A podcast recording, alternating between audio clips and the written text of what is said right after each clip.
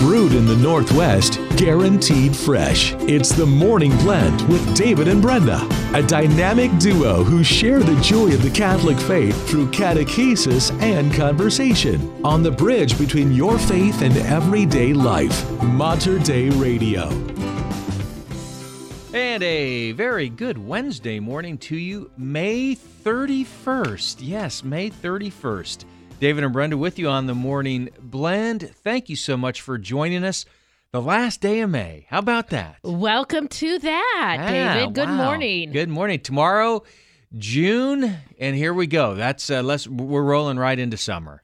Uh, y- you know, we talked about Memorial Weekend being this unofficial start. It it feels like we're there. There's no rain in sight. Yeah. Uh, on our, our Portland, Vancouver, um, you know, forecast. So, is this summertime now for us? I don't know. Last year, I remember well because we had a big family event. It poured throughout the month Yeah. of June. Yeah. So I don't know if we're going to make a switch here and and you know Mother Nature God's like, "Okay, yeah, don't get too comfortable here. We still got a little bit more weather, but it was pretty nice out there." Yeah, well, I see early next week, if this is any indication, early next week in the 90s. Yeah. So And that's not not any yeah, weather. I don't. so. I don't think that's uh, showing any rain at that point in time. Today is National Flip Flop Day, though, and I'm not talking like changing your mind flip flopping. I'm talking about on your feet flip flops. Flip flops on your feet. Yeah. I have more than a couple pairs of flip flops. Oh, for sure. Yeah. They're very stylish now. I, I you know, Oh, yeah. you know, you slip them on. I, I, I have like your basics, and you know, I have the pair that I would wear to the gym, uh, or in the locker room or something like that. Uh, but then there's like the yeah, the nice stylish ones. I love them. I love flip flops so much. I even have a pair of slippers Ah. that are Yeah. flip flops. Sure. They slide slide right in and flop around. I have had the same pair of flip flops for I don't know how long. They have lasted forever. These are the best made flip flops I've ever had. They're just rubber. You know, nothing Okay. nothing fancy, just blue blue rubber, but man, have they lasted. I love them too. They're very comfortable. I don't wear them around I don't like wearing them around for walking and things, but like if I'm at the beach, Oh, for sure. someplace like that they're they're wonderful that they've lasted or just around the house in the yard or whatever if i'm going to go walking during the summer months and i don't want to wear shoes i've got a pair of birkenstocks that i love Right. they're wonderful because you can walk in them but your feet are still open so Yes. you're still getting the coolness of no socks or whatever and that that's kind of my go-to summer walk or my birks i love those they, and they've lasted a long time too That's a, so funny. But you're right about that. There are only certain occasions where you wear flip flops, and Yeah. it's not for walking all day long. No. Um, and you- have that classic clicking, click, that's right clock, flip, Yep. flop. Yeah. I love it. Okay, I'm going to go right home and put some on. So there you go. Get your flip flops out if you don't have them out yet. National Flip Flop Day. How are you? How you doing? Well, it's good to be back in the studio here. Uh, praise God. We had a little bit of an extended trip over the weekend, of course, Memorial weekend. And then I had to take an additional day, which was why we had an encore yesterday of the morning blend. Uh, all praise and glory to God, David. Uh, two of my children, my son in law, were in a terrible car crash Mm-hmm. over the weekend. On Sunday, we were there visiting, having a wonderful day, and in an instant, things changed. Praise God, they walked away from this in a miracle. Yeah. I mean, to look at the pictures of this vehicle that ended up upside down Mm-hmm. and uh, they were fine. Aside from really a few superficial scratches, uh, all is well. That is And wonderful to hear. Boy, Yeah. no parent wants to get that phone call. Nope. We were behind them. Yeah. We were driving in two separate cars. We were a few miles apart uh, as we were, got separated, kind of going through the mountains in eastern Washington. But uh, to come upon that after they'd called us and we got that I'm okay, and then we were able to take care of some business though over the Yeah. last couple of days. So, boy, we are thankful, thankful. Absolutely. Uh, material things can go away, but That's it. that everything was everybody was okay. Uh, aside from a little thing. soreness, Sure. And boy, none of them felt very good about getting back into a car afterwards as we were trying trying 'em. to get things done. Yeah. Uh, it's a trauma, and uh, they will not forget uh, for sure that this weekend. But again, like I said, Praise God, they Yeah. were protected. Their guardian The angels guardian angels are with them. working overtime for sure. Yeah, well, we're very happy to hear that everybody was okay. Uh, what do you have coming up today? Well, David, uh, Pope Francis creates a new archdiocese here in the West, but will it change visitors' experience when they come to visit Sin City? I'll ah, tell you about it. Oh, Okay, we'll talk some wildfires and bears, some natural resource things in the news today. We'll have that for you. All right, we got a great show ahead for you on this Wednesday morning. Here is Matt Faley and The Only Light. And we are the Morning Blend right here at Mater Dei Radio, the bridge between your faith and everyday life.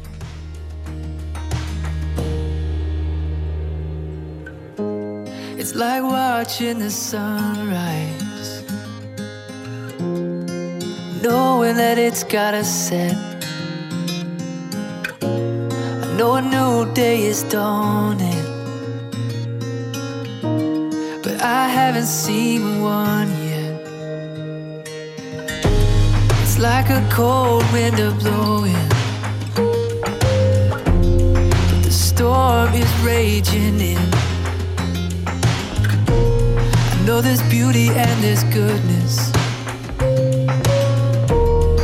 I know how it ends.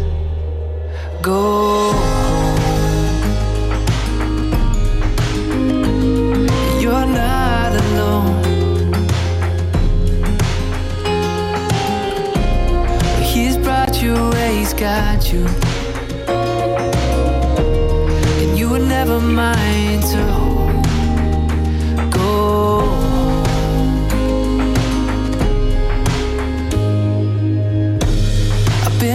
Been building a fortress Trying to keep you in I know bigger things are moving Heaven's busting in Nobody's gonna save you. It's not your fight to win. I'll be watching and praying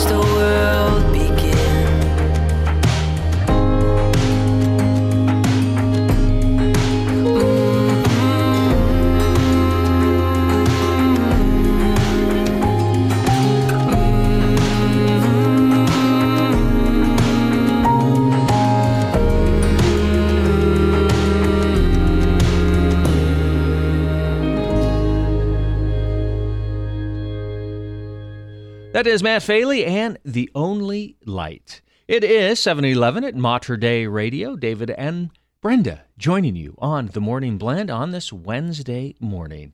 Well, Dina Marie, Father Dan going to join us as they talk about Mary and St. Francis right after the forecast. Support for Mater Dei Radio comes from our Leadership Circle members, including Best Buy in Town Landscape Supply. Since 1984, Best Buy in Town has been supplying the area with landscape products and services, including bark dust blowing, rock, soil, sod, and recycler of yard debris. Located at 2200 Cornelius Pass Road in Hillsboro. Online at bestbuybark.com or 503 645 6665. Good morning. Please join me, Father Martin King, pastor of St. Thomas More Catholic School and Parish, in this morning prayer. In the name of the Father, and of the Son, and of the Holy Spirit. Amen.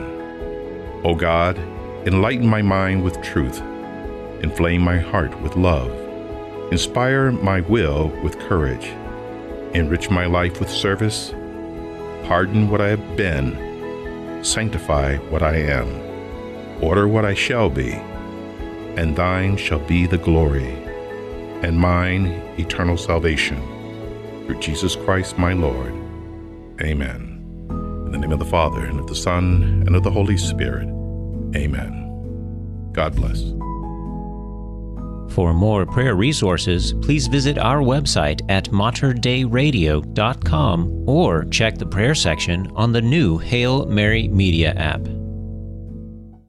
May is the month of Mary. Celebrate our Blessed Mother by praying more with Mater Dei Radio. Our powerful prayer team is waiting to hear from you so they can unite your intentions to Our Lady. Go now to the prayer page at materdeiradio.com and the Hail Mary Media app or call our prayer hotline directly 503 285 3737. That's 503 285 3737. Or tap the Hail Mary Media app and materdeiradio.com. Let us pray for you.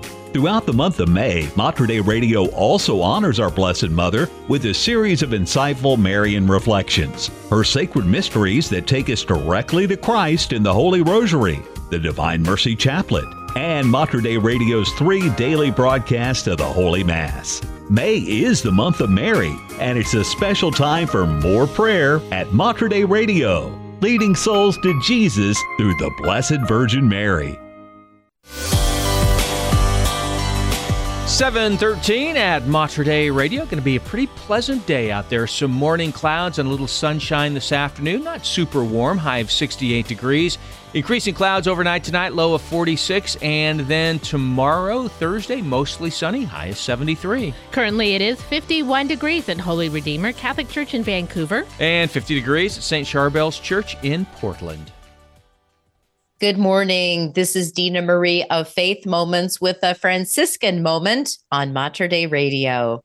Well, when we study the lives of the saints, one common thread we seem to discover over and over again is the saints' love for the Blessed Virgin Mary, the Mother of God. With me today to discuss Our Lady and Saint Francis during a beautiful month where we honor Our Lady throughout the month of May, we have Father Dan Petit joining us, Franciscan friar. Good morning, Father Dan. Happy May Day as we celebrate. We're recording on this feast of Saint Joseph the Worker. So uh, I think a beautiful way to start start a month honoring Our Lady. Oh, yeah, absolutely. Hi. Good to be with you again, Dina Marie. You're right. I mean, the two great hitters in the Catholic faith, Mary and Joseph. Yeah. Well, I wanted to just have some time today to reflect on Saint Francis and our Blessed Mother. And before we started talking, we mentioned Our Lady of Fatima. And I thought, you know, Our Lady of Fatima, Our Lady of Lourdes, these particular times in history were way after Saint Francis. But Saint Francis's life, let's go back to when he lived and his how he just got drawn so closely to the Blessed Virgin Mary, Mary. What are some of the examples we have of his life and his affection for Our Lady?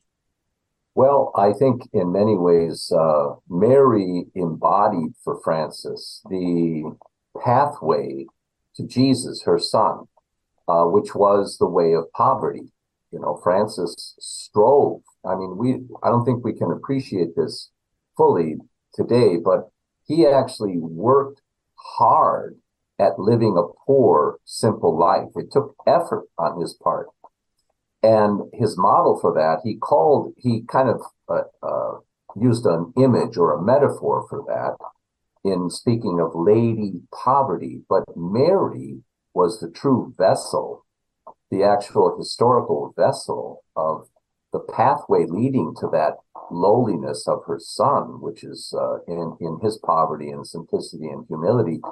And so, in very in many ways, that's the way Francis understood Mary. Was she was the she was the guide, if you will, to the narrow gate, and the narrow gate is Jesus Himself, um, and she can get us there. Hmm. Hmm. We hear Lady Poverty. I think I associate that with the Poor Clares and Saint Clare and the community that came following Saint Francis, and really that that that virtue of poverty. Where do we see, as we look back in Scripture, that re- revealing Mary's poverty? Um, that, of course, Francis would have recognized and really strove for. Well, I think uh, definitely the moment of poverty for Mary, especially, is the uh, the Annunciation. Her humility there. Uh, she's troubled by this greeting of the angel, uh, "Hail, full of grace," and it, the scriptures actually say she's troubled by that. Like, and the angel assures her, "Don't be troubled." Um, here she is, a singular vessel of honor and grace, and she's so humble at that moment with the greeting of the angel that she's troubled by it. I mean, it's it's remarkable humility right there. You know that. Uh, oh, she didn't say, "Oh, well, thanks for acknowledging who I am" or something. You know, it wasn't anything quite like that. So self conscious. It was just so amazingly humble uh, mm-hmm. at that moment. Right. I'm talking with Father Dan Petit in this month of May where we honor Mary. Obviously, we have here the Mother's Day. So, our motherhood, the joy of motherhood, the dignity of motherhood. And I've seen it referred the divine motherhood of Mary, uh, that Mary has that beautiful divine motherhood. We've talked before, Father Dan, about the nativity scene, the creche, and that total poverty that we see Saint Francis really wanting to share with people to see that poverty that both Mary and I guess I'd say Mary Joseph and Jesus all shared in poverty at his birth. Yeah, absolutely. There, you know, this is the thing we forget about Jesus, Mary, and Joseph. Now, uh, they lived in that small little hovel of Nazareth, uh, and you know that, that there was it was not a, a, a, very wealthy or even well it was well provided for but it wasn't it wasn't uh, opulent in any way. It was simple. And even mary i i don't doubt that mary even had days where she didn't have enough food to eat that or she felt hunger. Her poverty was of such a nature that she felt hunger at times. And I imagine, for example, that uh, she delighted in the multiplication of the loaves of Jesus, you know, the couple of times he did that because, first of all, for the divine manifestation of his sonship and his divinity, that was something she delighted in. But she also got a meal out of that, which was a good thing too. You know, it's kind of uh, took care of the hunger pains that maybe she suffered uh, as a result of her poverty um, because she didn't stay home knitting or, or living her home in Nazareth while the incarnate word was wandering the countryside. No, she was in the crowd every day with him, following him, just like uh, so many others. And how, you know, how do you live with that? How do you how do you feed yourself? You know, and um, her poverty. So Francis of Assisi, um, he strove daily to grow closer to Jesus and Mary in their poverty and humility. And what's remarkable about St. Francis is every day he woke up, he was out trumped by their poverty and their humility. And that's just amazing how great a saint, and yet he was still out trumped by their lowliness and humility, uh, mm-hmm. especially that of uh, the Son of the living God in Christ. Um, Bonaventure has a line at one point where he says, The humility of God in Jesus Christ is so deep and lowly that, as he says, ratio deficit. Reason fails to grasp the, the, the, the, the, the degree to which he was poor and lowly. So Francis strove with all his might to get closer to Jesus and Mary in their lowliness, humility, and poverty, and it took a great deal of effort on his part to do that. Right. And when you talk about that, Father Dan, just in terms of his rule and looking at how are we going to live our daily lives and trying to have that as an example to the friars, those who were drawn to St. Francis, how were some of those principles of humility and poverty put into what do we do every day? How do we approach others? How do we approach God? How do we bro- approach um, society and creation? Well, I think I think one way clearly is, uh, and I, of course I've learned this in my own life. From uh, it's one of my favorite qualities I've discovered through faith in both Jesus and Mary, and that is they're humble before truth. And uh, so, for example, the truth, for example, when I go to confession, can be somewhat uh, not very flattering. And a lot of times we hide this truth from one another because we might be made fun of, or people will put us down, or maybe we'll be judged, or, or, you know, someone might even get so mean and put you out on Facebook or something like that to shame you. And all that's kind of proud. It's it's presiding over someone in their weakness and putting them down. Whereas you get none of that in Christ. He's humble before the truth, which means he's not he's not approaching us, shaming us ever, putting us down ever, uh, or sh- wagging his finger at us. Uh, and, and this is true of the Blessed Mother as well, because they're humble before the truth and that, that includes the truth of ourselves. And, and we really have nothing to fear as a result of that. But see, then we can learn from their humility and how they treat us. And hopefully we can go out and treat others the same way and not sort of begin to try to position ourselves to get into a place where we can put them down if we know their weakness or whatever, or gossip about them when they have a weakness. Or you see what I mean? Uh, I think that was a big part of the whole life of Francis as well. Is he learned in this school of humility and poverty from Mary and Jesus and Joseph. Right, right. Father Dan Petit with us, Franciscan friar, reflecting on St. Francis and our, our Blessed Mother, Lady Poverty, and these beautiful virtues. Uh, I want to talk a little bit more about prayers and special recognition. I think about all the Franciscans throughout history of the Franciscan community that have written about Mary, have had prayers about Mary. Uh, you mentioned Bonaventure. I mean, the list goes on and on that uh-huh. the spirituality really ties into how you live your lives as Franciscans to how our Blessed Mother approached her life, really from the very beginning of her life.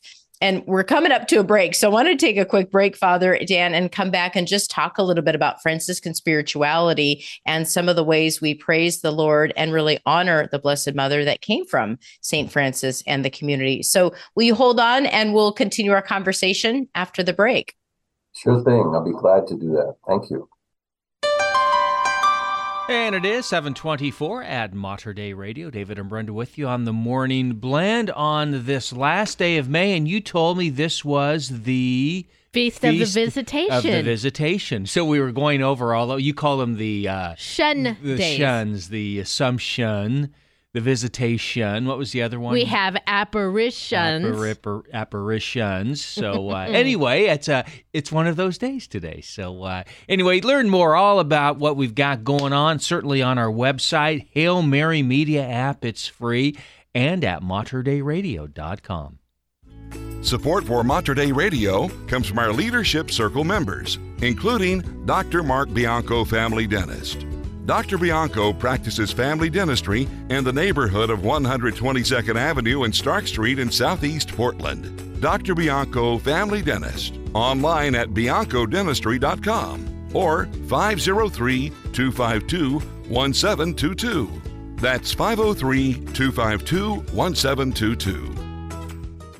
Holy Family Catholic Clinic is looking for a psychiatric mental health nurse practitioner, psychologist, or licensed clinical social worker who is passionate about their mission of respecting the dignity of each person, mind, body, and spirit. If you or someone you know is looking to make a difference, please contact Holy Family Catholic Clinic by sending an email to info at holyfamilyclinic.com. Hi, everyone. This is David from Mater Dei Radio's Morning Blend. I would like to invite you to check out my new podcast, On the Go, where I have a chance to visit with coaches, musicians, artists, and more. We go a little bit more in depth with the podcast, which hopefully gives you a little more insight into the good folks we talk to. It's On the Go, available on your favorite podcast platform or Mater Dei Radio's free Hail Mary Media app. I'll talk to you soon. Some are morning people, others are not. Either way, we help start your day off right. The Morning Blend with David and Brenda on Mater Dei Radio. And it is 727 at Mater Dei Radio. Uh, keeping a wildfire near Veneta in check. We'll have the details in the news. And a new archdiocese has been formed, pulling from the archdiocese San Francisco. I'll tell you where this is happening coming up in three minutes. Here is Dan Francis and No Other Name. We are David and Brenda on the Morning Blend right here at Mater Dei Radio, leading souls to Jesus through the Blessed Virgin Mary.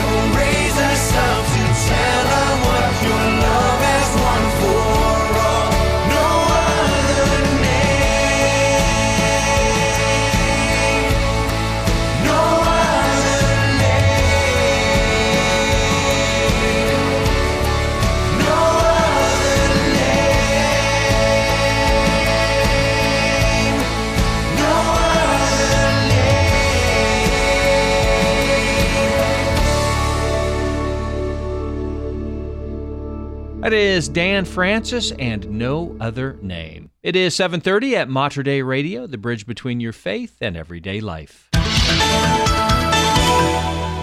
And in your news, Pope Francis created a new ecclesiastical province in the United States on Tuesday by elevating Las Vegas to a metropolitan archdiocese. The Vatican announced on May 30th that Bishop George Leo Thomas will be the first metropolitan archbishop of Las Vegas. Thomas has served as the bishop of Las Vegas since 2018. The new ecclesiastical province of Las Vegas will include the suffragan diocese of Reno and Salt Lake City. The Archdiocese of Las Vegas has a total population of 2.3 million people, of whom 620,000 are Catholic, according to the U.S. Bishops' Conference. Now, formerly, the Diocese of Las Vegas, Reno, and Salt Lake City were all suffragan dioceses of the ecclesiastical province of the Metropolitan Archdiocese of San Francisco. Really? So they were, yes, so San Francisco was the archdiocese. Right. And then they were kind of, uh, although dioceses of their own, kind of under that umbrella. Now those are all separate, all under the umbrella of Las Vegas. Well, fire crews continue to work to keep a 300 acre blaze west of Eugene from spreading. And as of Tuesday morning, the fire perimeter remained intact. Investigators still assessing the cause of the fire, dubbed the 7K fire, according to the Oregon Department of Forestry. 7K fire appeared Friday afternoon, 12 miles southwest of Veneta and 15 miles west of Eugene in Lane County. Wind and steep terrain spurred the fire's growth. Now, most of the flames are on privately owned land, but several scorched acres are federally owned.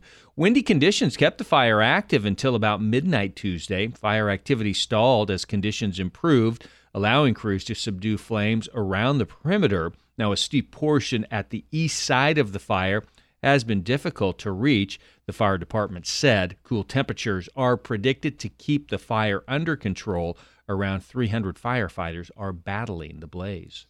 Well, as we are talking about fires, Portland Fire and Rescue responded to an office building fire on Southwest Barbur early Wednesday morning. This morning, the first call came in around 3:30 a.m. Now, a fire chief reported the fire was heavy throughout the entire width of the two-story building, and crews on the scene fought the fire with defensive tactics, including aerial master streams.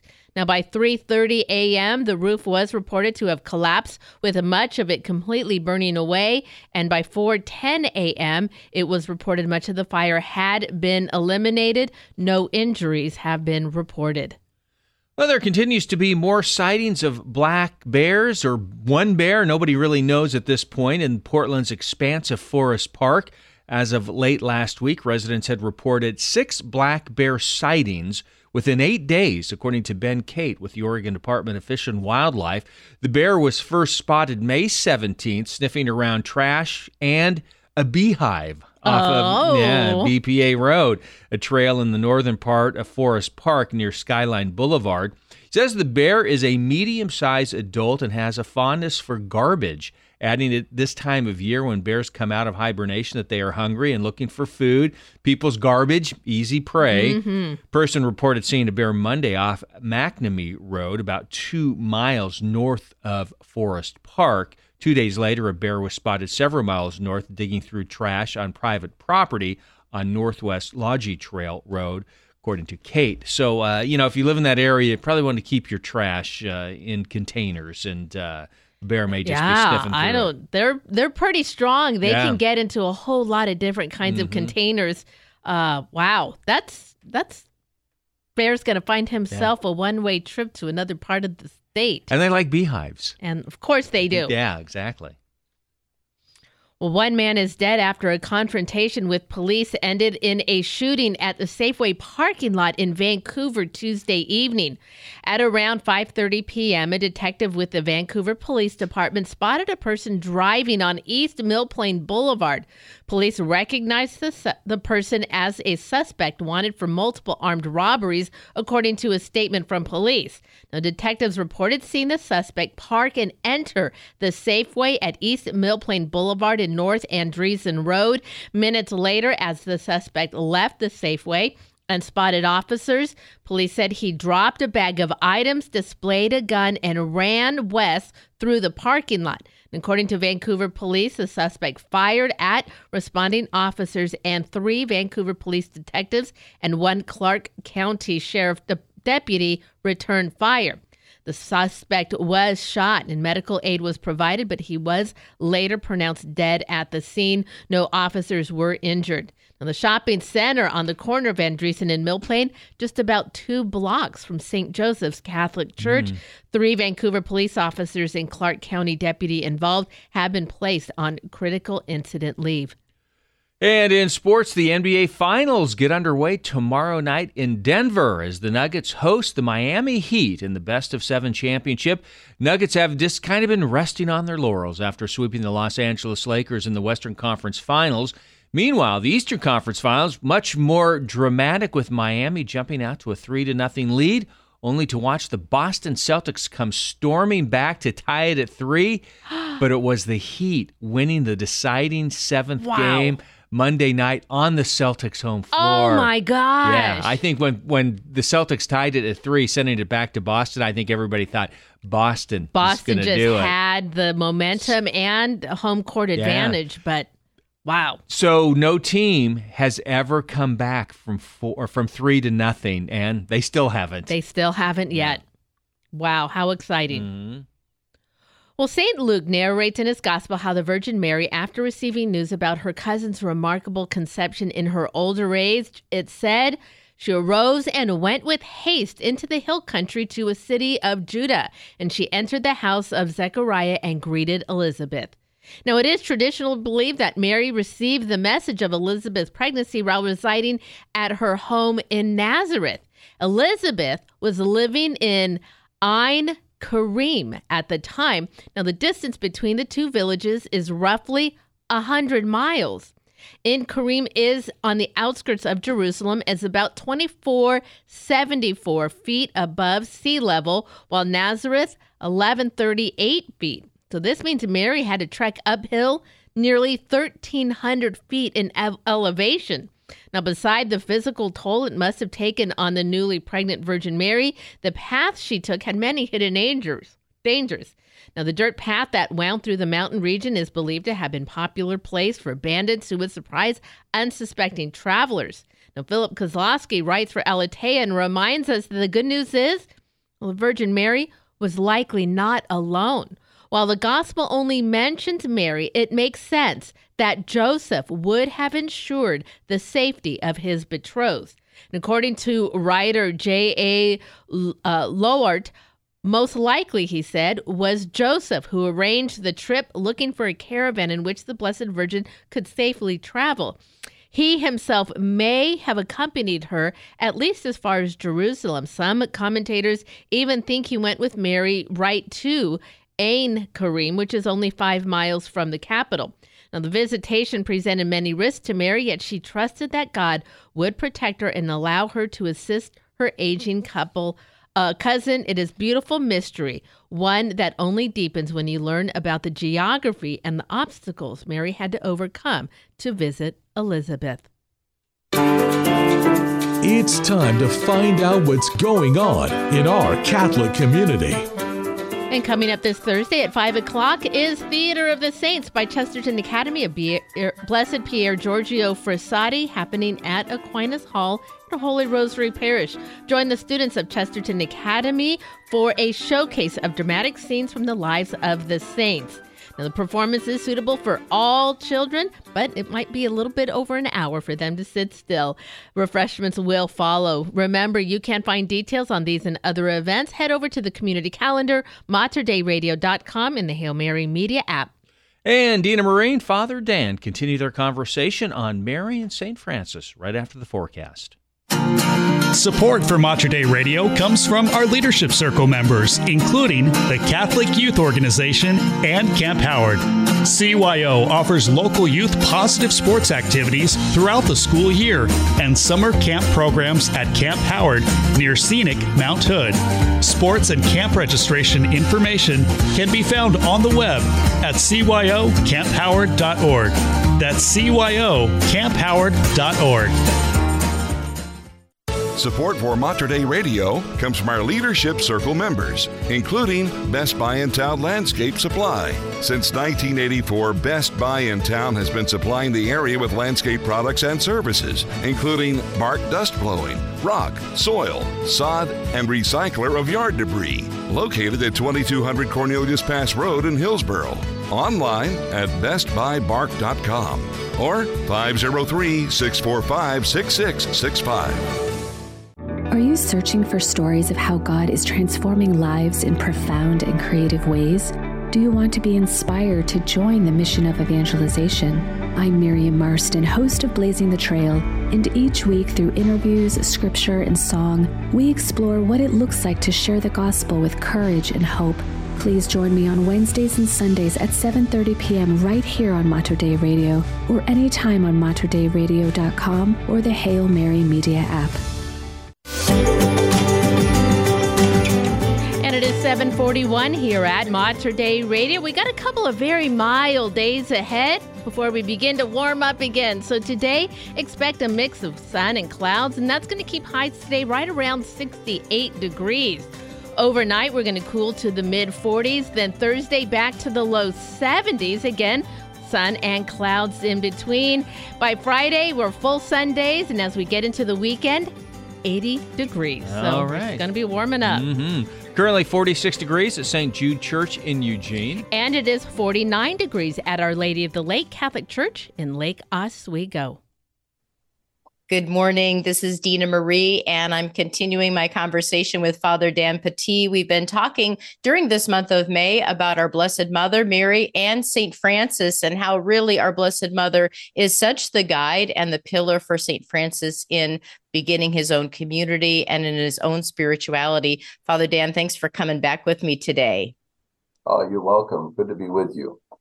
I think one of the things I love about St. Francis, I know one of the things I love about St. Francis is his prayer life. And we get to see much of that prayers that have been written. Uh, and I think, wow, aren't we grateful that we have the written word from St. Francis and the early friars? Give us a sense of some of the ways he would pray and honor the Blessed Mother. Well, certainly, um, you know, the the uh, devotion to Mary was strong because he understood her as exemplary, uh, an exemplary guide to Jesus. Uh, he really did. Uh, as he was very conscious that Jesus was brought up by Joseph and Mary, and uh, and learned from them. Um, he was very conscious of the fact that Mary's virtues became the source of Jesus in as a young boy learning virtue. Um, and so he went to the school of Mary to learn the virtues proper to becoming um, an adopted son of God. You know the way the Son of God had learned from the at the at the hand at the knee of Mary as well. So, for example, we have a, a beautiful um, salutation of the Blessed Virgin Mary, in which St. Francis articulates some of these beautiful virtues of Mary. And that, that particular salutation that Francis wrote is related to another one that he wrote that is called the Salutation of the Virtues, where he personalizes the virtues. And that kind of tells us that uh, Francis saw Mary as fulfilling all the virtues that we need to learn in order to draw closer to Christ. And uh, because that's what we need to cultivate, we actually have to work at these things to cultivate them, like learning to ride a bike or something. Well, that's what Francis did. He wrote these beautiful prayers that put into relief and let us see the virtues of Mary so we could learn from her. So, give us a sense, Father Dan, of just starting to cultivate these virtues and using some of the inspiration from St. Francis to help us do that.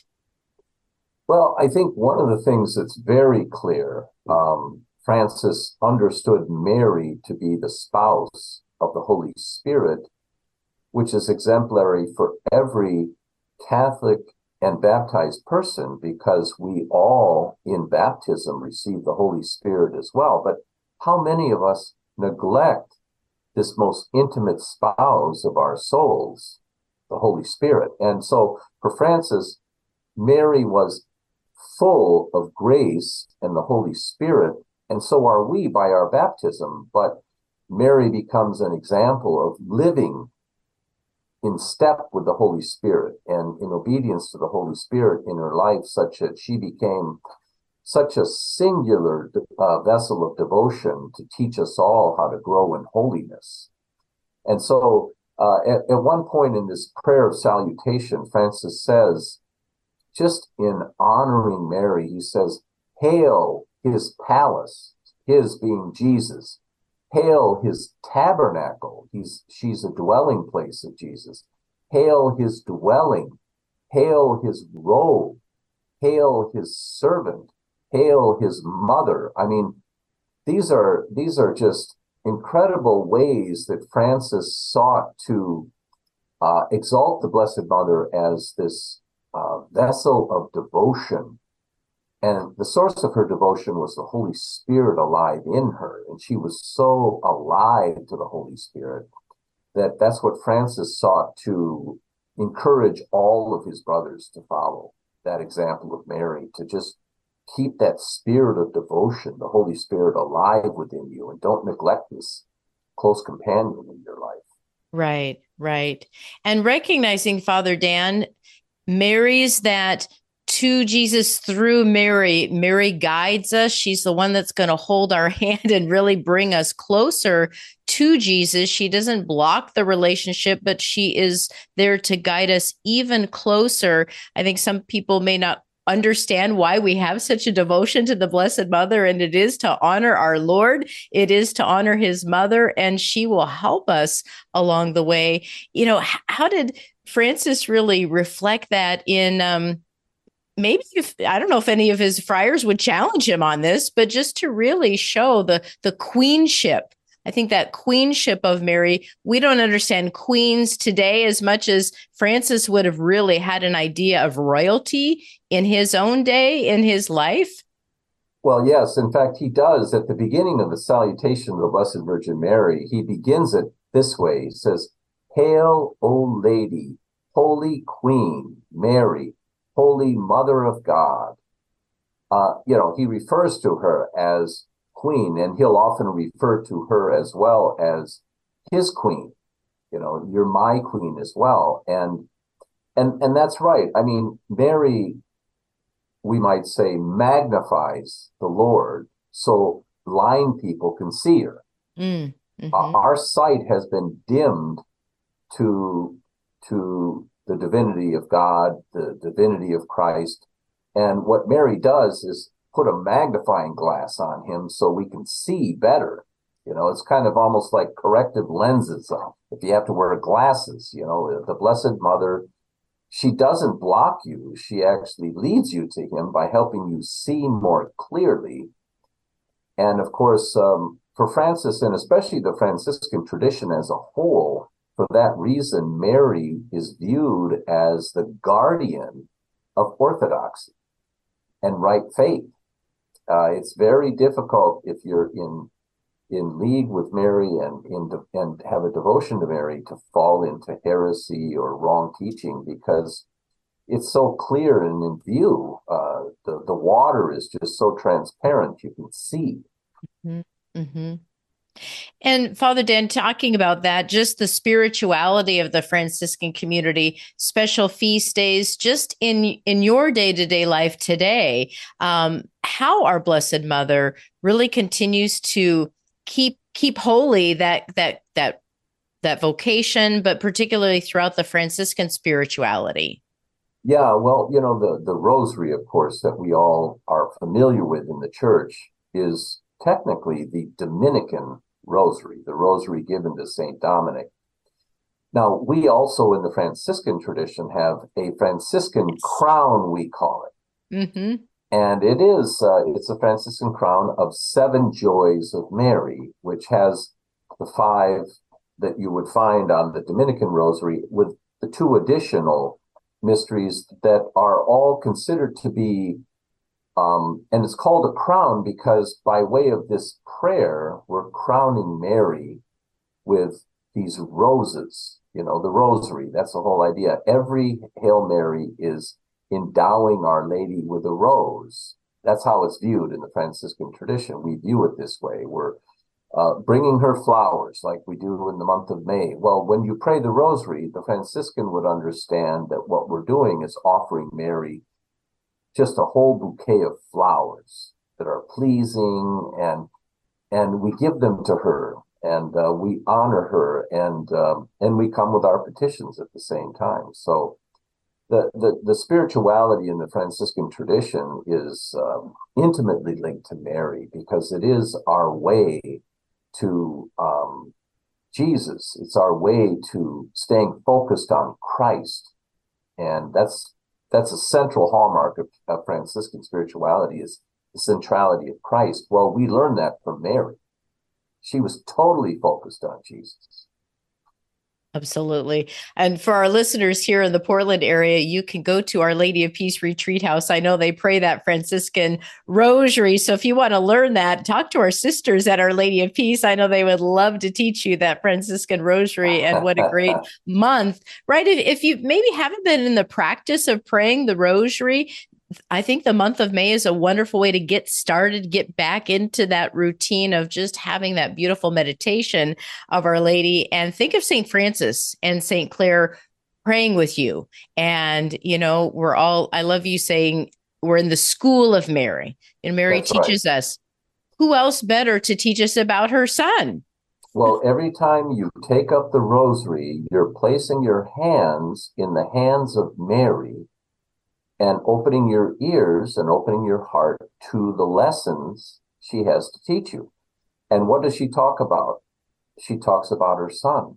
That's what the mysteries of the rosary are. And she instructs us in her son. That's the school of Mary. The rosary is the school of Mary. And, um, and boy, what better person to learn about Jesus from than this woman who was with him so closely from the moment of his conception. You know, it's it's an amazing, uh, amazing that we have this gift in the church, uh, where we actually place our hands in the into the hands of Mary as we're praying the Rosary, and and look into her eyes and listen to her. What what is she telling us about the you know the joys of that she experienced with her son, the sorrows she experienced with her son, the glories she experienced with her son, uh, and then of course the the light on the face of Christ at the the transfiguration and the luminous mysteries. I mean, these are all such beautiful ways that uh, we can learn about Christ by sitting at the feet of Mary and allowing her to instruct us. Very true. Very true. Saint Francis and the Blessed Virgin Mary, beautiful to contemplate and to pray and hopefully increase your own devotional life during this month of May. Father Dan, I want to thank you once again for joining us, spending a little bit of time opening up the Franciscan community to all of our listeners. And with that, I'd love to ask you to help close this time in prayer and your blessing. Sure thing. Let's pray in the name of the Father, Son, and Holy Spirit. Amen.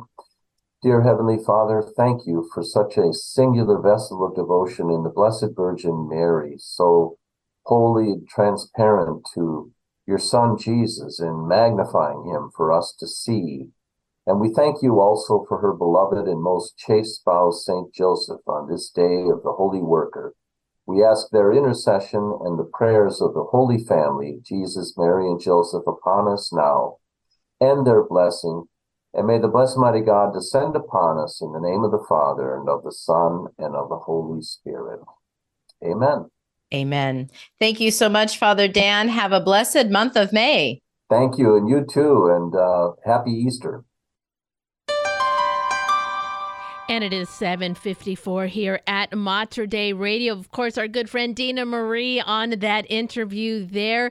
Now, you can catch Dina Marie's other shows, her Faith the Moments, and of course, the show he, she hosts with our Archbishop Alexander Sample, voice of the Shepherd. You can find those shows if you missed them on the air. Well, head over to our webpage. They are made into podcasts. You can catch Voice of the Shepherd under the programming page. And also, Faith Moments is a standalone podcast Dina Marie records for all of our listeners. You can also find the that at materdeiradio.com and access it both on the Hail Mary Media app.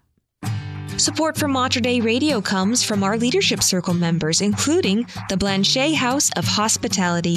Since 1952, the Blanchet House has been providing food, clothing, shelter, and aid to those in need. Services include a downtown Portland cafe, residential living, transitional housing, case management, and a 12 step program at the farm. Support and volunteer opportunities are online at blanchethouse.org. Bringing souls to Jesus through the Blessed Virgin Mary. This is Mater Dei Radio, KBVM Portland, Salem, Vancouver, KMME Cottage Grove, Eugene, Springfield, translator K235BF Eugene, and streaming at materdeiradio.com. Support for Mater Dei Radio comes from our Leadership Circle members, including Dr. Mark Bianco, family dentist. Dr. Bianco practices family dentistry in the neighborhood of 122nd Avenue and Stark Street in Southeast Portland. Dr. Bianco, family dentist, online at biancodentistry.com or 503 252 1722.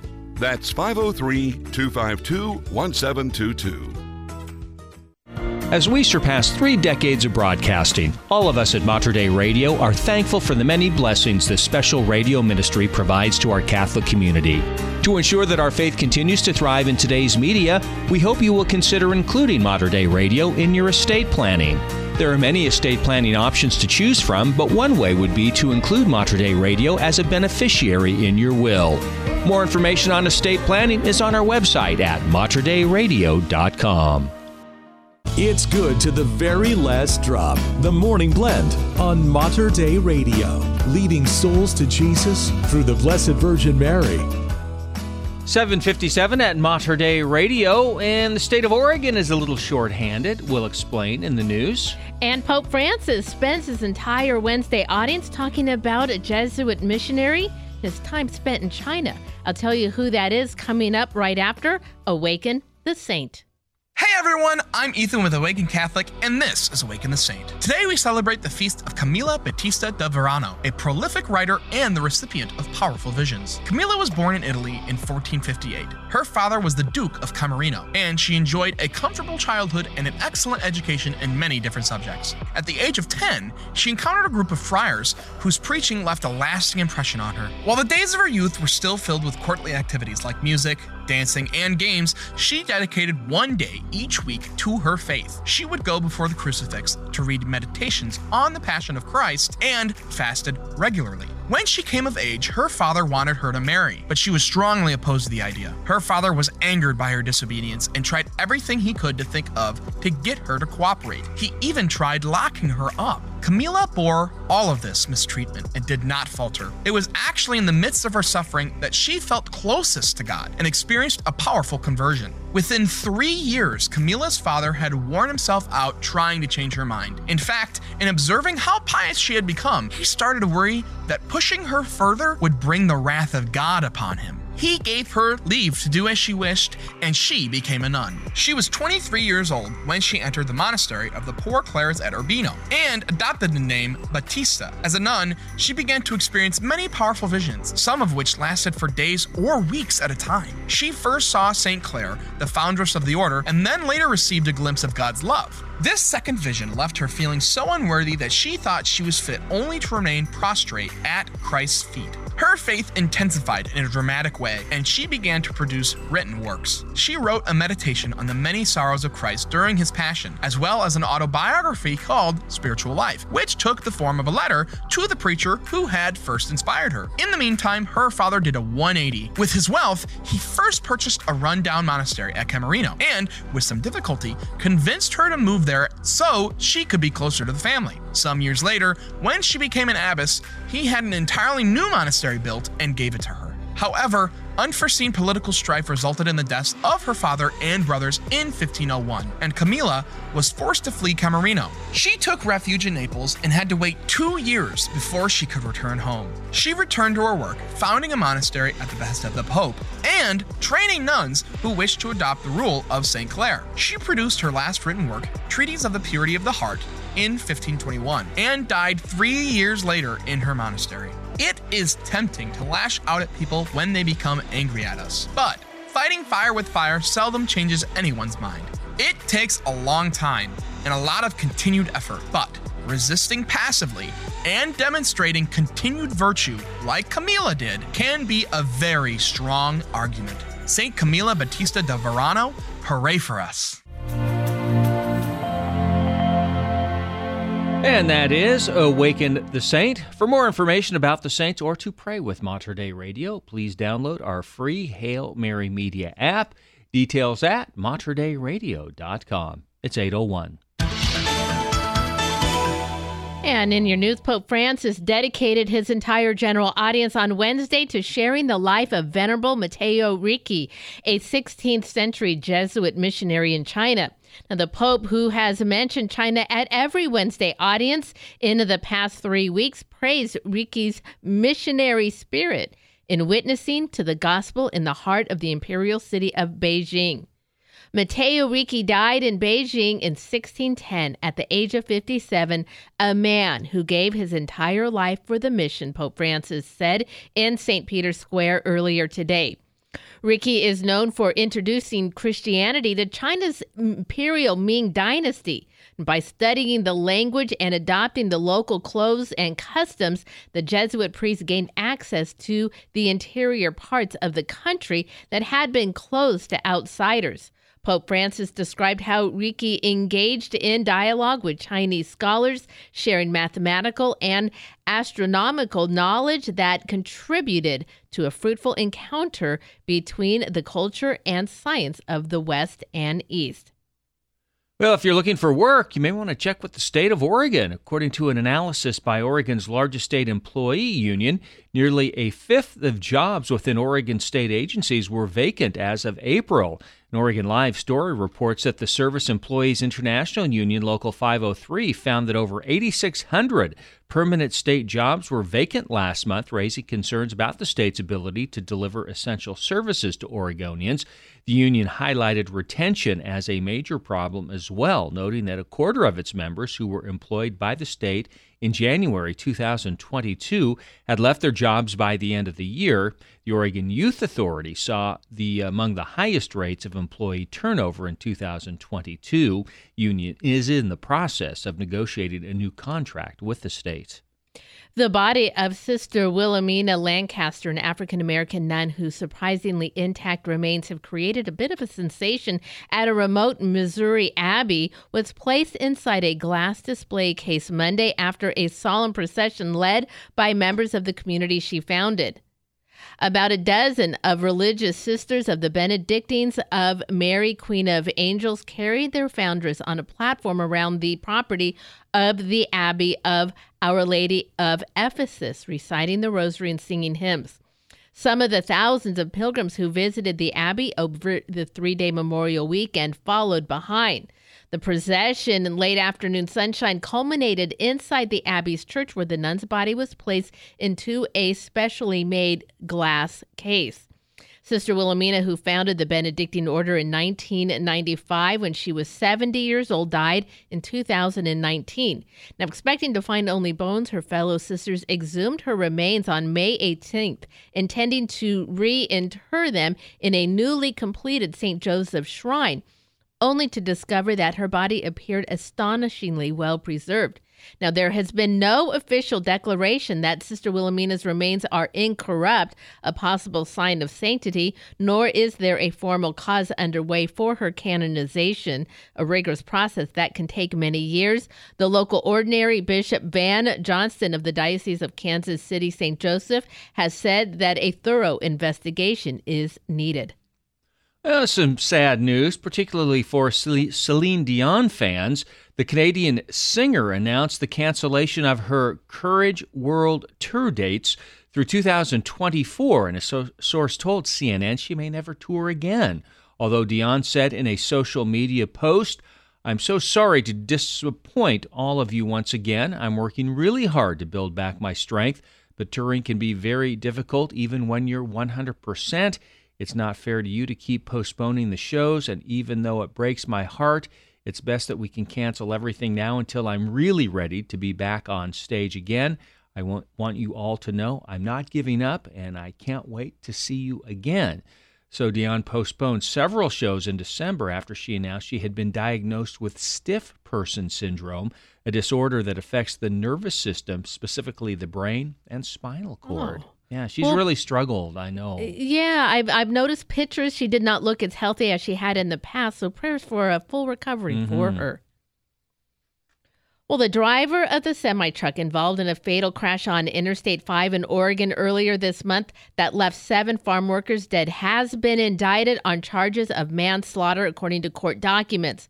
A grand jury in Marion County on Tuesday indicted Lincoln Smith, a 52 year old truck driver from California, on 12 counts, including seven charges of manslaughter, reckless driving, and driving under the influence of intoxicants. His court appointed defense attorney Tiffany Humphrey said she could not comment on the open case. Marion County District Attorney Office, which filed the charges against Smith, said it won't comment on the case until it's concluded. On May 18th, seven people died and four more were injured when Smith's semi truck ran off I 5 and slammed into their van as it was parked on the roadside near Albany. The van was carrying 11 agricultural laborers who were heading home after laboring in the harvest, the state's farm workers said. And a fund set up for the family of the farm workers has raised nearly $82,000. And in sports, the Oregon State High School baseball and softball finals are set for this weekend. In the 6A baseball title game, Jesuit will take on West Linn. Game will be played at Volcano Stadium in Keizer Saturday at noon. Contest will be followed by the 2A 1A championship with Blanchet Catholic facing Kennedy at approximately 3:30. 6A girls softball championship game will be played at Jane Sanders Stadium in Eugene on Saturday with Oregon City meeting Sheldon. That's a three o'clock game. And the baseball softball championships will wrap up the spring sports season for the school year. Well, after the angel Gabriel announced to Mary that she would conceive and carry the Savior of the world in her womb, Mary went to visit her cousin Elizabeth. And their visit is what the Catholic Church celebrates today as the Feast of the Visitation. Now, here are a few facts about today's celebration. St. Bonaventure recommended the celebration of the feast in 1283. The Feast of the Visitation finds its origin in the medieval church. The Order of Friars Minor observed the feast before St. Bonaventure recommended the celebration for the entire church. Now, the visitation cleansed St. John the Baptist from original sin. The Catholic Encyclopedia says this As the presence of any sin is incompatible with the indwelling of the Holy Spirit in the soul, it follows that at this moment John was cleansed from the stain of original sin. And two prayers find their roots in the visitation. When Elizabeth greets Mary, she calls out to her the words that have become the most well known Marian prayer, the Hail Mary. Blessed art thou among women, and blessed is the fruit of thy womb, she said. And after Elizabeth says that Mary is the mother of God, Mary responds with the words of the Magnificat, which is now an important part of evening prayer. It's time to find out what's going on in our Catholic community. And this Saturday, beginning at 11 a.m., is the ordination to the priesthood for the Archdiocese of Portland happening at St. Mary's Cathedral of the Immaculate Conception. The Archdiocese invites all to the priestly ordination of Deacon Anthony Hogfan, Deacon Matthew Knight, and Deacon Efren Razzo. A reception will follow the Mass. And remember, you can find details on these and other events. Just head over to our community calendar, materdeiradio.com, and the Hail Mary Media app. And we have a homily highlight coming up with Monsignor O'Connor. It's right after the forecast. Support for Mater Dei Radio comes from our Leadership Circle members, including Best Buy in Town Landscape Supply. Since 1984, Best Buy in Town has been supplying the area with landscape products and services, including bark dust blowing, rock, soil, sod, and recycler of yard debris. Located at 2200 Cornelius Pass Road in Hillsboro. Online at bestbuybark.com or 503 645 6665.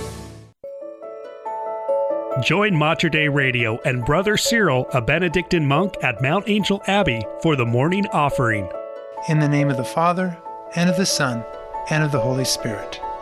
O Jesus, through the Immaculate Heart of Mary, I offer you my prayers, works, joys, and sufferings of this day in union with the holy sacrifice of the Mass throughout the world. I offer them for all the intentions of your Sacred Heart, the salvation of souls, reparation for sin, and the reunion of all Christians. I offer them for the intentions of our bishops and of all apostles of prayer, and in particular for those recommended by our Holy Father this month.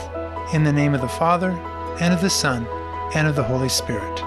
For more prayer resources and to let us know how we can pray for your intentions, please visit materdeiradio.com. Are you a young adult in your 20s or 30s? Are you looking to bring Christ into your everyday work? Hi, I'm Jesse Jose, the president of the Portland chapter of Young Catholic Professionals. Our mission is to challenge, train, and inspire young adults to work and witness for Christ. No matter your career field or level of experience, we invite you to join us at an upcoming event to build community, learn from seasoned professionals, and grow in your Catholic faith. For more information, visit ycpportland.org. May is the month of Mary. Celebrate our Blessed Mother by praying more with Mater Dei Radio. Our powerful prayer team is waiting to hear from you so they can unite your intentions to Our Lady. Go now to the prayer page at materdeiradio.com and the Hail Mary Media app or call our prayer hotline directly. 503 285 3737. That's 503 285 3737. Or tap the Hail Mary Media app and materdeiradio.com. Let us pray for you. Throughout the month of May, Mater Dei Radio also honors our Blessed Mother with a series of insightful Marian reflections. Her sacred mysteries that take us directly to Christ in the Holy Rosary, the Divine Mercy Chaplet, and Mater Dei Radio's three daily broadcasts of the Holy Mass. May is the month of Mary, and it's a special time for more prayer at Mater Dei Radio, leading souls to Jesus through the Blessed Virgin Mary. And it is 8:13 Mater Dei Radio. Nice day today, mostly sunny skies after some morning clouds, high of 68 degrees. Increasing clouds overnight tonight, low of 46, and then for Thursday, mostly sunny, high of 73, up to 76 by Friday, sunny skies. Currently, it is 50 degrees at St. Rose Catholic Church up in Longview, Washington. And 52 degrees at Sacred Heart St. Louis Parish in Gervais. Need a recap of Sunday's readings? It's time for Homily Highlights on Mater Dei Radio. And today's homily highlight comes from our good si- friend, Monsignor Gerard O'Connor, the rector at St. Mary's Cathedral of the Immaculate Conception. Today we celebrate the uh, solemnity of Pentecost. This is the completion of the salvific work of our Lord Jesus Christ with the beginning of the church. It's the church's birthday today. And today we commemorate the coming of the Holy Spirit in this feast that is very dear to us. And to a certain extent, this is a feast that binds all things together and it binds us all together as a church. St. Leo the Great says about today that the hearts of all Catholics realize that today's solemnity is to be honored as one of the chief, chief feasts, and there is no doubt concerning the great respect due to this day, which the Holy Spirit has hallowed by the miracle of his most excellent gift.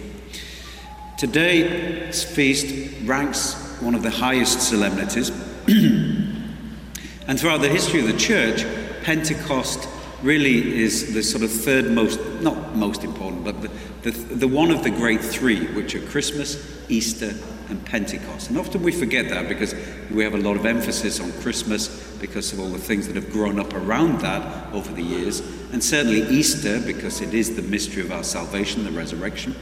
But throughout our church's history, Pentecost was uh, equal, if you like, to those two other great feasts.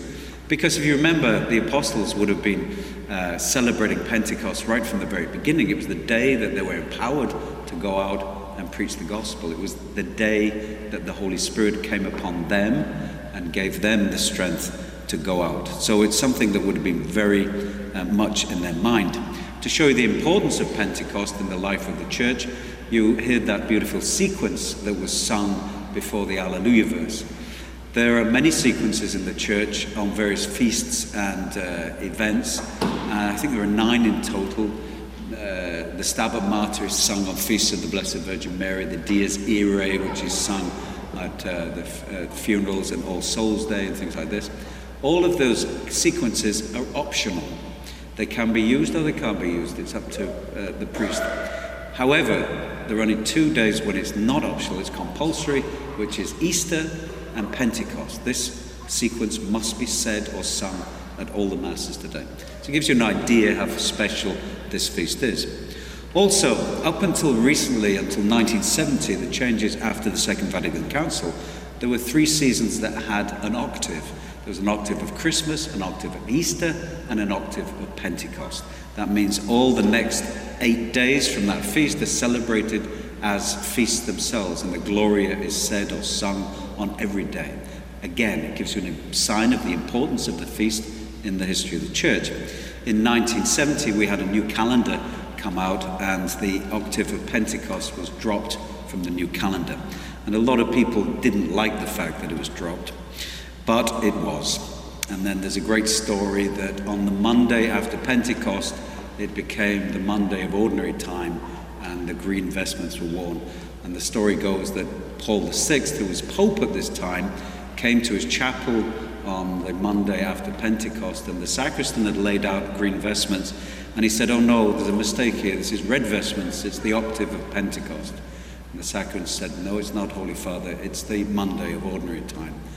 And he said, There is no octave of Pentecost anymore. And the Pope said, Who did this? And she said, You did, Holy Father. And he was really annoyed. But it had slipped through anyway. But uh, that's the story of Pentecost. So it gives you an idea how important this is and how it has been through the history of the church uh, from the beginning, because it is the church's birthday, it is the pouring of the Holy Spirit, the outpouring of the Holy Spirit on His church. And that's a very important thing. So obviously, our mind is drawn to the Holy Spirit on a day like today because we read about the events of uh, the Holy Spirit being given to the church. Um, Pope Benedict XVI gave a homily a few years ago, and he said the Holy Spirit has been in some ways neglected, some ways the neglected person of the Blessed Trinity. And he, then he relates this story of when he was a young priest and a professor in Germany. He didn't understand the Holy Spirit, and he didn't have a devotion to the Holy Spirit. The Holy Spirit was neglected in his life as a young priest, and he says in the life of the church also, you know, we don't pray to the Holy Spirit enough. We don't invoke the Holy Spirit. You know, the Holy Spirit is the love between the Father and the Son. The Father begets the Son, and this relationship of love between them is what we call the Holy Spirit. And we should, he says, invoke the Holy Spirit more. We don't have to be, you know, members of the charismatic renewal to allow the Holy Spirit to, to guide and teach us. So again, it says the unknown, sometimes the great unknown of the Holy Spirit needs to become the great known. There's a part in the Acts of the Apostles, you may remember, where Paul goes to, it's in Romans, he goes to Ephesus to meet with the local church there. And he asks them, he says, when, uh, he said, when you became believers, did you receive the Holy Spirit? And they replied to him, we've never heard of the Holy Spirit. It's a very interesting part of the, uh, of the scripture that the people that were becoming believers in Jesus Christ didn't know anything about the Holy Spirit. And, you know, it could be said that it's true today. You know, a lot of us, you know, concentrate our prayer on the Lord Himself, Lord Jesus Christ, perhaps on God the Father.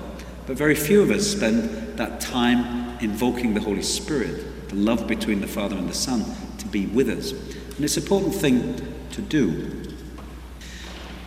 The Holy Spirit gives us the power to pray as well. And obviously, we know that it's important for us to pray.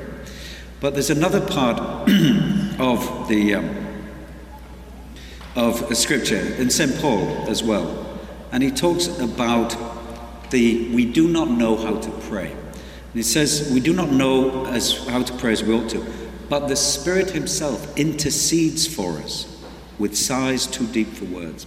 And what he's saying there is that, you know, we've all had this experience, I'm sure, that when we come to pray, we sort of like we don't know what to we don't know what to say, uh, we get distracted, uh, you know, it's, it's very difficult, we don't feel any consolation, all these sort of things. The church fathers has always said it is perseverance in prayer that is the key to it all. It's putting the time in. And if we understand this from St. Paul, we'll never really know what we ought to say, but we should let the Holy Spirit work in us. He will give us the words, He will give us that communion with the Father and the Son as well.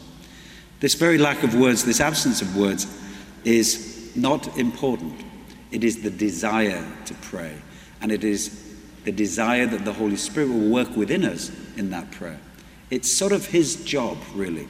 We cooperate with Him, but the Holy Spirit is the one that gives us this, this ability to, to pray as we ought. It is the Holy Spirit that gives us that desire as well. So the Holy Spirit is almost an interpreter who makes God and ourselves understand each other. And that's very important to do. and as I say, you know, with the prayer, with prayer life, it's about putting the time in. It's about being there in conversation with God, in the presence of God as well. And one final thought about today's feast and the Holy Spirit is that, you know, we read in the uh, church fathers about the Holy Eucharist being another Pentecost. Sometimes the Mass is described as another Pentecost. Why is that? Well, because we invoke the Holy Spirit. It is the power of the Holy Spirit that allows the priest to utter those words of consecration, and that by which the, the uh, bread and wine become the body and blood of Christ. It is the Holy Spirit that is invoked upon the altar, upon those gifts. Um, and to, to give you the, this example of it, at all the Masses, in every Eucharistic prayer, whichever one we use, you'll notice that the priest puts his hand over the gifts shortly after the offertory. That is called the epiklesis in Greek. That is a, a, a part of the liturgical action in whereby, if you listen to the words, sometimes the words are a little bit more veiled than others. It changes from Eucharistic prayer. But basically, that is when the priest invokes the Holy Spirit that these elements of bread and wine would become the body and blood of your only begotten Son. So that's why we ring the bell at that time. It's a reminder that they were coming to the most important part of the Mass, which is the consecration. And now the priest invokes the Holy Spirit. So again, that point where you know we recognize that at Mass, when we come to Mass, we're experiencing another Pentecost because the Holy Spirit comes down upon His church, just as He did on this day on the apostles in an upper room. And we know now that we have the power of the Holy Spirit. And it's a very comforting thing as we refer to the Holy Spirit in, as the comforter. That the Lord gives us the Holy Spirit to give us strength in prayer, to give us strength in witness to the gospel. And remember, the Holy Spirit is the love between the Father and the Son. It is all about that love. And that is today's homily highlight from Monsignor Gerard O'Connor, rector at St. Mary's Cathedral of the Immaculate Conception here in Portland. Of course, that homily will be made into a podcast. You can access it on our free Hail Mary Media app, along with many prayers and reflections, and well, just really great Catholic resources for this time of year. Again, you can download it for free, the Hail Mary Media app. You can also find information at Mater Dei Radio Support for Mater Dei Radio comes from our Leadership Circle members, including Dr. Mark Bianco, family dentist. Dr. Bianco practices family dentistry in the neighborhood of 122nd Avenue and Stark Street in Southeast Portland. Dr. Bianco, family dentist, online at biancodentistry.com or 503 252 1722. That's 503 252 1722. There's power in hope, and Jesus is love's answer to our hope. I'm Alex Nelson, Stewardship and Development Officer for the Archdiocese of Portland, inviting you to join us in bringing the good news of the hope and love of Jesus to the world through the Archbishop's Catholic Appeal. There are nearly 400,000 Catholics in the Archdiocese and the Archbishop's Catholic Appeal is critical to supporting those who need us, those who depend on us.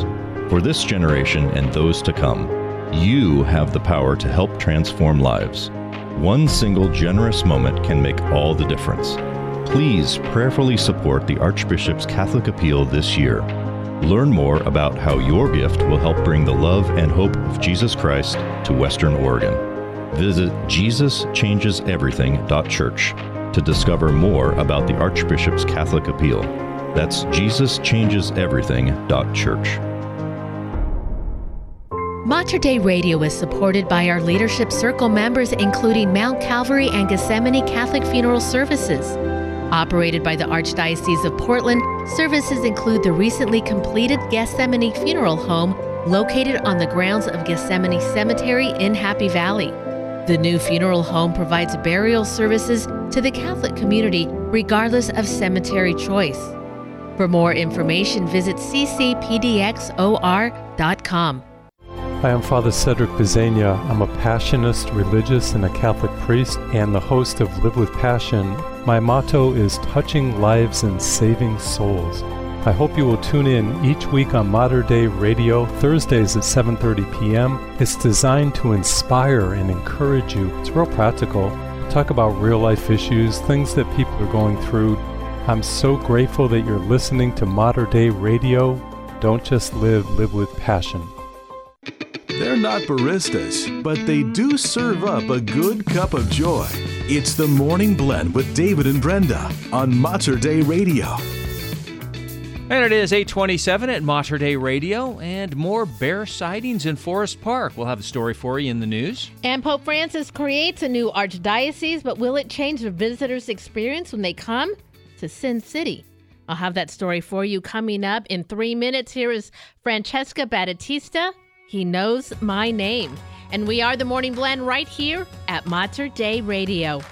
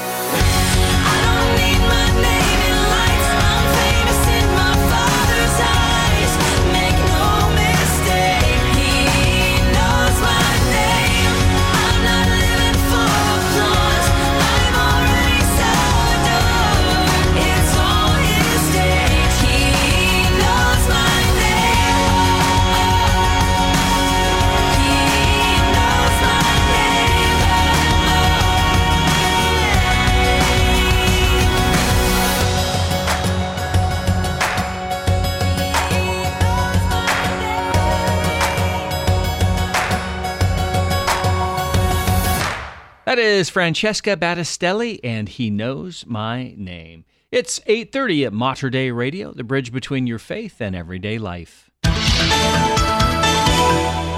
And in your news this hour, Pope Francis created a new ecclesiastical province in the United States on Tuesday by elevating Las Vegas to a metropolitan archdiocese.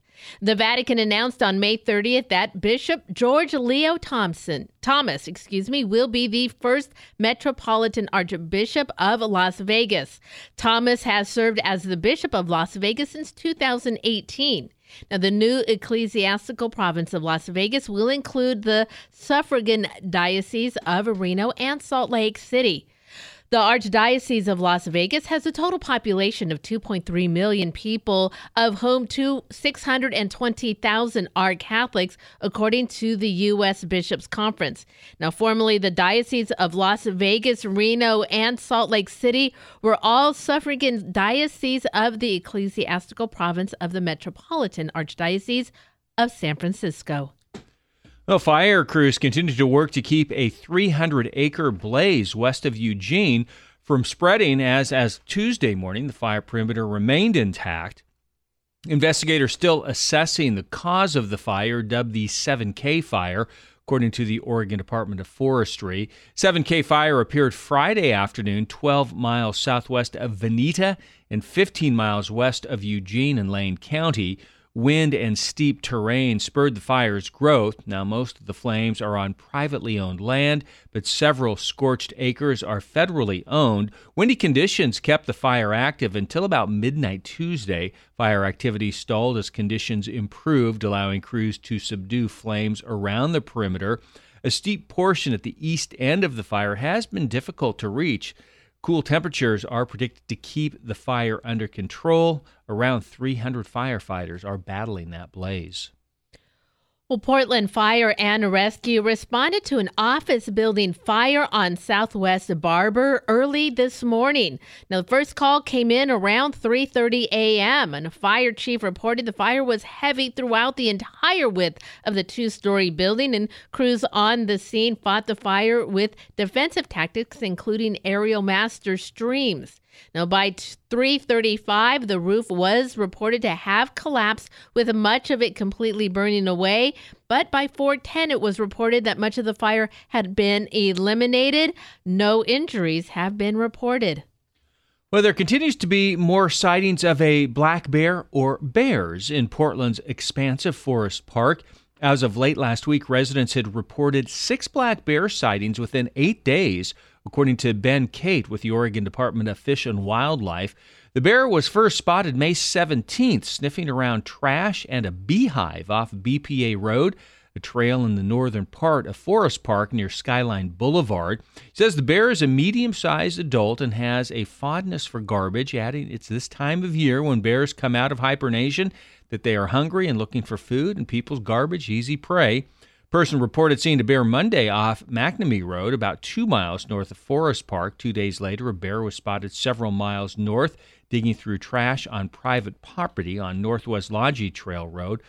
So there you go. Bear's still out there looking for garbage, looking Yo- for food. Yep, Yogi. Yogi, that's You're right. gonna have to find a, a, a new home because we're not gonna let you around people's garbage cans. They find an easy access to Yep. food, and boy, they just know what to look for. Mhm. Square bins. That means Yeah, food. That's it. Well, one man is dead after a confrontation with police ended in a shooting at a Safeway parking lot in Vancouver Tuesday evening. At around 5:30 p.m., a detective with the Vancouver Police Department spotted a person driving on East Mill Plain Boulevard. Police recognized the person as a suspect wanted for multiple armed robberies, according to a statement from police. Detectives reported seeing the suspect park and enter the Safeway at East Mill Plain Boulevard and North Andresen Road. Now, minutes later, as the suspect left the Safeway, and spotted police officers. Police said he dropped a bag of items, displayed a gun, and ran west through the parking lot. According to Vancouver police, the suspect fired at responding officers, and three Vancouver police detectives and one Clark County Sheriff deputy returned fire. The suspect was shot. Medical aid was provided, but he was later pronounced dead at the scene. No officers were injured, according to the report. Now, this shopping center is on the corner of Andresen and Mill Plain, just about two blocks north of St. Joseph's Catholic Church. The three Vancouver police officers and Clark County deputy involved have been placed on critical incident leave. In sports, the NBA Finals get underway tomorrow night in Denver as the Nuggets host the Miami Heat in the Best of Seven championship. Nuggets have been resting on their laurels after sweeping the Los Angeles Lakers in the Western Conference Finals. Meanwhile, the Eastern Conference Finals much more dramatic with Miami jumping out to a 3 to nothing lead, only to watch the Boston Celtics come storming back to tie it at 3 all but it was the Heat winning the deciding seventh game Monday night on the Celtics' home floor.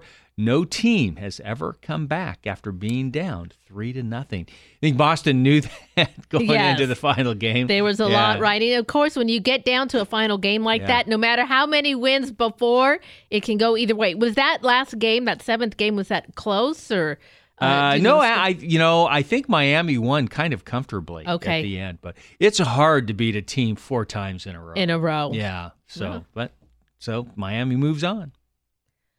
St. Luke narrates in his gospel how the Virgin Mary, after receiving news about her cousin's remarkable conception in her old age, arose and went with haste into the hill country to a city of Judah, and she entered the house of Zechariah and greeted Elizabeth. It is traditionally believed that Mary received the message of Elizabeth's pregnancy while residing at her home in Nazareth. Elizabeth was living in Ein Karim at this time, and the distance between the two villages is roughly a 100 miles. Ein Karim is on the outskirts of Jerusalem and is about 2,474 feet above sea level, while Nazareth is at 1,138 feet. This means Mary had to trek uphill nearly 1,336 feet in elevation. Now, beside the physical toll it must have taken on the newly pregnant Virgin Mary, the path she had taken, and many dangers also. Now, the dirt path that wound through the mountainous region is believed to have been a popular place for bandits who would surprise unsuspecting travelers. Now, Philip Kosloski writes for Aleteia and reminds us the good news is the Virgin Mary was likely not alone. While the gospel only mentions Mary, it makes sense that Joseph would have ensured the safety of his betrothed. Now, according to writer J.A. Lowart, most likely, they said, it was Joseph who arranged the trip looking for a caravan in which the Blessed Virgin Mary could safely travel. He himself may have accompanied her at least as far as Jerusalem, and some commentators even think he may have gone with Mary right to Ein Karim, which is only about five miles from the capital. And the visitation presents many risks to Mary, yet she trusted that God would protect her and allow her to assist her aging couple. And it is a beautiful mystery, one that only deepens when you learn about the geography and the obstacles Mary had to overcome to visit Elizabeth. It's time to find out what's going on in our Catholic community. On June 8th, beginning at 1 o'clock, running for exactly 24 hours. It is 24 hours of adoration at St. Michael's Church in Portland. All are invited to participate in a 24 hour period of holy adoration in preparation for the feast of Corpus Christi. Each hour will be prayed for a special intention, and some hours will be in silence, and some will be with praise and worship. You can find more details on the event website. You can find that information plus many other events. Go to our community calendar. You're going to find it at materdeiradio.com and access it also on the Hail Mary Media app. Well, it's not Tuesday, it's Wednesday, but you know what? What? We're doing Tech Tuesday I anyway. like. So stay with us right after the forecast. Support for Mater Dei Radio comes from our Leadership Circle members, including Best Buy in Town Landscape Supply. Since 1984, Best Buy in Town has been supplying the area with landscape products and services, including bark dust blowing, rock, soil, sod, and recycler of yard debris. Located at 2200 Cornelius Pass Road in Hillsboro. online at bestbuybark.com or 503 645 6665. The rule of St. Benedict has guided monastic communities for nearly 1,500 years. One Minute Monk, Abbot Placid Solari of Belmont Abbey. Benedictine monks still use the book every day to order our daily lives. So, what's the secret to the rule's vitality? Moderation and flexibility. St. Benedict calls it a little rule for beginners. Since we're really all beginners, the rule is as relevant for you as it is for monastic communities. It helps us believe I can be holy too. The rule is also flexible. St. Benedict makes it clear that everything takes a back seat to the guiding principle of saving souls. In St. Benedict's rule, the goal is holiness. For your free copy of the Rule of St. Benedict, visit oneminutemonk.com. O N E minutemonk.com. Remember, holiness is the end point, not the place where most of us start. Set on a hilltop in the midst of the Willamette Valley, life at Mount Angel Abbey is both unchanging and made ever new in the Spirit of Christ. Steeped in a Benedictine tradition more than 1,500 years old, the monks of Mount Angel have prayed together five times a day for more than 130 years. We welcome you to come and join us in the ancient rhythm of monastic prayer and liturgy. Come seek the things that are above. Learn more at mountangelabbey.org. Would you like to gain a deeper understanding of the Holy Mass? Hello, this is Terry Ross. Join me on Mater Dei Radio each Saturday afternoon at 4 and Sunday afternoon at 2 for the glory of the Mass. Every weekend, we'll explore the rich history of sacred music within the Catholic liturgy. Increase your appreciation for the beauty and sanctity of Catholic sacred music with the glory of the Mass Saturday and Sunday afternoons on Mater Dei Radio, the bridge between your faith and everyday life. And it is 842 at Mater Dei Radio. Well, take a look at your forecast today. Going to be a nice day, mostly sunny skies, morning clouds out there. Not going to be overly warm today. We'll have a high of right around 68 degrees.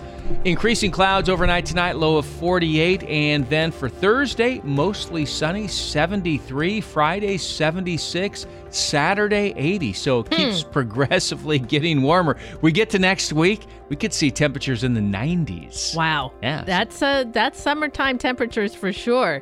Currently though, it is 54 degrees at St. Joseph's Catholic Church in Vancouver. And 54 degrees at St. Clare Church in Portland. Well, because of the long weekend and as the additional day that I took off, so we're on a Wednesday now. So Sarah Kenzie is joining us for a Tech Wednesday. She's joining us because we're going to talk a little bit about an email that is coming to inboxes this afternoon. Sarah's joining us uh, just to give us a little bit of a preview of what you are going to find. Good morning, Sarah. Thanks so much for joining us on this Tech Wednesday. Good morning. It's great to see you both. So this is a time of year, and I think it's kind of typical for many dioceses and archdioceses around the country that June is ordination season, and many men present themselves across the country to receive holy orders and will dedicate their lives to God. Here in Mater Dei Radio, I had an opportunity to talk with young ma- one young man uh, who's known probably on both sides of the uh, Columbia River, going to be uh, ordained for the Archdiocese of Seattle. That's the interview that you've got included in today's email. That's right. Uh, this was such a great interview that you uh, did with Deacon John Paul Tomasi. And um, yeah, he's being ordained, I believe, this Saturday uh, for the Archdiocese of Seattle. And so um, I always like to hear, you know, uh, how various priests found their vocation and, and what that process was like. And uh, for him, he said, you know, his family had a huge influence on him as well as other priests um, later in life. And um, it's just a great reminder for us to pray uh, for him and for um, all those men being ordained um, to the priesthood and the diaconate. And uh, also just, you know, uh, a great a great way to learn about what is really going through someone's mind right before ordination. It's all that's always fascinating to me. Um, you know, it, it's such a big step and, and, it's just such a powerful sacrament, and so it's always great to hear, um, you know, what what they're really going through in these last days of preparation. When I had the opportunity to talk with Deacon John Paul. He was sitting at his parents' home. He had a lovely view of the bay, and he was talking to me. He had just come off of a silent retreat. And I think that was kind of part of his preparation. So a lot is going on. Of course, I already talked this morning too in our community calendar on Saturday, ordinations here in the Archdiocese of Portland right. coming up. Also on Saturday, right, yep. uh, Deacon Anthony Hugfan, Deacon Matthew Knight, Deacon Afrin Razzle, they will all be making their priestly uh, ordination on uh, Saturday too. So what an exciting time.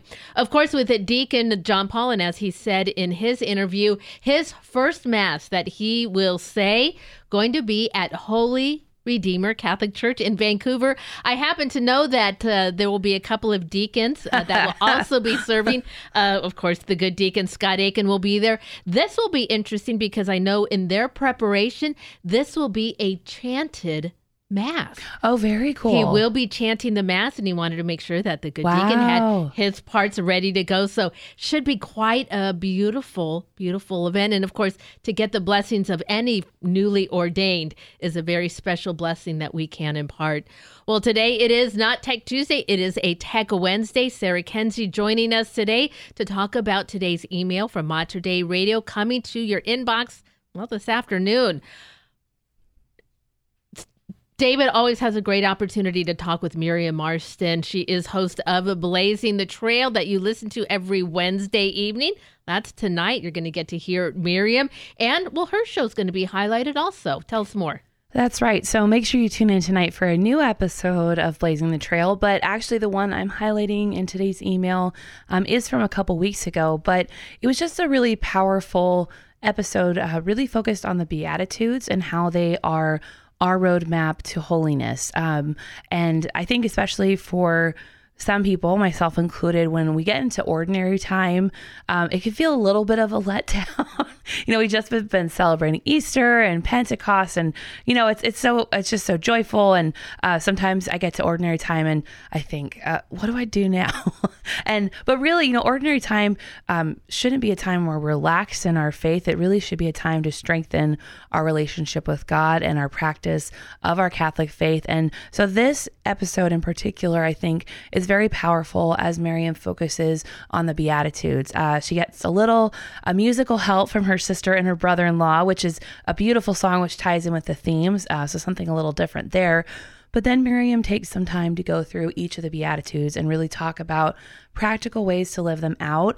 Um, and also, you know, maybe we might have. Uh, a difficult time embracing one or two of them. Um, but she kind of works through maybe some of the misconceptions we might have about what the Beatitudes are. Um, for instance, she talks about um, blessed are the meek and how for a long time she thought that being meek meant to be weak or to be a doormat, but it's really not that at all about how it's really putting your trust in the Lord and being open to his will rather than relying on yourself. So things like that as you kind of work through all of the beatitudes and you know they're such an important part of our Lord's teaching and and they they were so different from anything that had been heard at the time and they're still so different from anything we hear in the world today. So um, they're really a great place to start if we want to pursue holiness, especially during this ordinary time. Yeah, I love the Beatitudes. Just uh, when you hear them, you know, it just it's Mhm. it's a really centering Yes. prayer when, Yes. when you hear them, and you know if you can live by those, yeah, it's it's a beautiful thing. Hey, you were telling us a couple of days ago now the Hail Mary Media app over twenty two hundred downloads. That's now? right. Yeah, Yep. nice. Get, still get a little bit more every week. And yeah, it's exciting to see that keep growing. One of the things you talk about too uh, in your email is going to be just the power of prayer and how you can pray with Mater Dei Radio. Yes, um, and there's so many ways that you can do that um, on the air through the app. Um, but I wanted to talk specifically about prayer intentions and just remind people how they can send in those particular prayer intentions. Uh, we are always praying for our listeners, um, but we know that you know many people have a very special intention that they'd like to pray for. Um, and so you can find that on the Hail Mary Media app in the prayer section. Uh, we also have it on our website. There's a form there. Um, you can actually uh, see it highlighted right on our main page. Uh, you can also call our actual phone number for our prayer hotline. Um, that's 503 285 3737. And uh, we actually get uh, that goes to a special voicemail. Um, and all of these different places are checked by our prayer team, and they are just a wonderful uh, group of prayer warriors, and they will be sure to hold those intentions for you. And um, I just wanted to remind people that uh, that we have that available. Uh, even the other day, we uh, we have a couple summer interns, and one of them was making some phone calls and uh, took some prayer intentions mm, while she was doing that. Nice. And you know, it's just always part of our ministry. We know that we hear a lot during Share-a-thon, but uh, just wanted to remind everyone that you can do that all year round.